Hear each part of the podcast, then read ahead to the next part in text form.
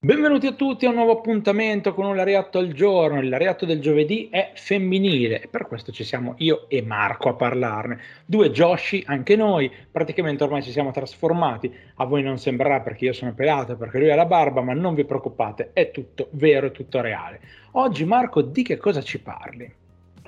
Beh, oggi vi parlo della mia testa di cazzo preferita, parliamo di Shinobu Kandori, di quella volta che ha deciso a 54 anni di tornare a lottare nell'MMA. E Shinobu Kandori, va bene, partiamo così e ci divertiamo sicuramente a sentire un altro lariatto, un'altra storia che vi ricordo tutte le mattine alle 8 su YouTube e su Spotify. Potete trovare per intrattenervi, divertirvi e sicuramente ora con Marco andiamo a scoprire qualcosa di assurdo tutte le volte in cui c'è questa donna chiamata in causa. Vai Marco. Allora, dopo aver costretto la povera Jackie Sata al ritiro, dopo eh, dopo aver fatto la bulla con metà del mondo del wrestling e dopo essere entrata in Parlamento, per meriti acquisiti ovviamente no, non neanche perché non era stata nemmeno eletta, era entrata come eh, sostituta di, una, di, un altro politico che era, stato, era dovuto dimettere per corruzione. Eh, Shinobu Kandori si era detto cosa posso fare? Beh, tanto era comunque rimasta in mondo del wrestling perché faceva, per quanto avesse ricoperto l'incarico politico, era comunque rimasta presidentessa delle Legend Ladies Pro Wrestling, non senza polemiche perché chiaramente gli avevano imputato di volersi continuare a dedicare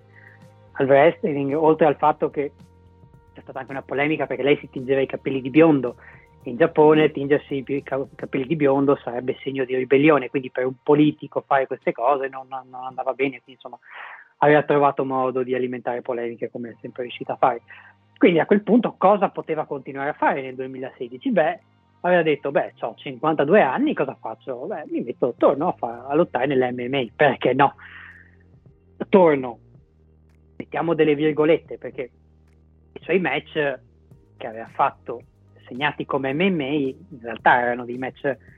tra virgolette concordati sempre nell'ambito del wrestling quali erano stati? Stato con la Svetlana Gondarenko che era una judoka eh, di origine ucraina, che aveva avuto molto successo, eh, transitata poi nel mondo del wrestling facendo disastri, tra cui infortunando la povera Megumi Kudo, eh, facendo dei match orribili, insomma, vabbè, niente di che, tant'è che poi ha mollato molto velocemente è poi diventata addirittura una modella curvy, tanto per darvi l'idea di come cambiano i tempi. Comunque, avevano messo, portato avanti una rivalità ai tempi delle, delle, appunto delle delle, dell'LPW in cui avevano fatto due match nel, nella gabbia segnati come MMA in cui uno aveva vinto, il primo aveva vinto la Svetlana e il secondo l'aveva vinto la Shinobu. E poi aveva fatto un altro match segnato come MMA con Yumi Kota che faceva parte di una rivalità legata in parte al wrestling perché infatti queste due si erano sfidate per il titolo eh, per la Red Belt, quindi il titolo della All Japan Women's, che tra l'altro aveva vinto Shinobu al termine di un match veramente bello, peraltro, che consiglio di recuperare, se non sbaglio adesso ho un attimo di mem- vuoto di memoria, dovrebbe essere nel 1999 o nel 2000, comunque era il primo in cui vinceva la Kandori, un match molto bello che aveva vinto peraltro eh, è stato assegnato da Tokyo Sports il titolo di miglior match di quell'annata, peraltro, quindi insomma parliamo di, di un piccolo classico. Comunque, questa è la carriera, tra virgolette, da fighter, però in questo caso la Candori voleva fare un match con un'organizzazione indipendente del wrestling e eh, aveva trovato sponda tramite la Rising Fighting, che era una compagnia di MMA eh, giapponese che aveva deciso di organizzare un match mettendola contro uno dei suoi talenti principali, che era la Gabi, Gabi Garcia, lottatrice brasiliana, specializzata nel Brazilian Jiu-Jitsu, quindi una variante insomma, di questa disciplina. Il problema qual era? Che eh, la categoria di peso in cui si doveva svolgere eh, il match era quello di Shinobu, che erano i 66 kg, che non è un peso casuale, perché era lo stesso con cui Shinobu Kandori aveva vinto le, la medaglia d'argento ai campionati mondiali eh, in quella categoria, quindi è sempre stata un po' la sua categoria di peso quando faceva, eh, eh, faceva judo, quando era judoka, insomma, che è il motivo per cui poi è diventata famosa inizialmente. Quindi eh, il peccato che la Garcia invece da più di qualche mese era transitata sui pesi più alti, quindi sta poveretta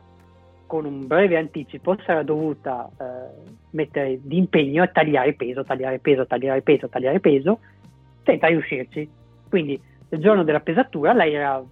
superiore a questo peso, adesso non mi ricordo se era di 2 o 3 kg, insomma no, forse 5, insomma un po' di chili, quindi questa poveretta che veramente si era, eh, si era messa a fare delle, una dieta pesantissima perché aveva perso una quindicina di chili, tanto per dire, cioè, non è che parliamo di una roba eh, salutare,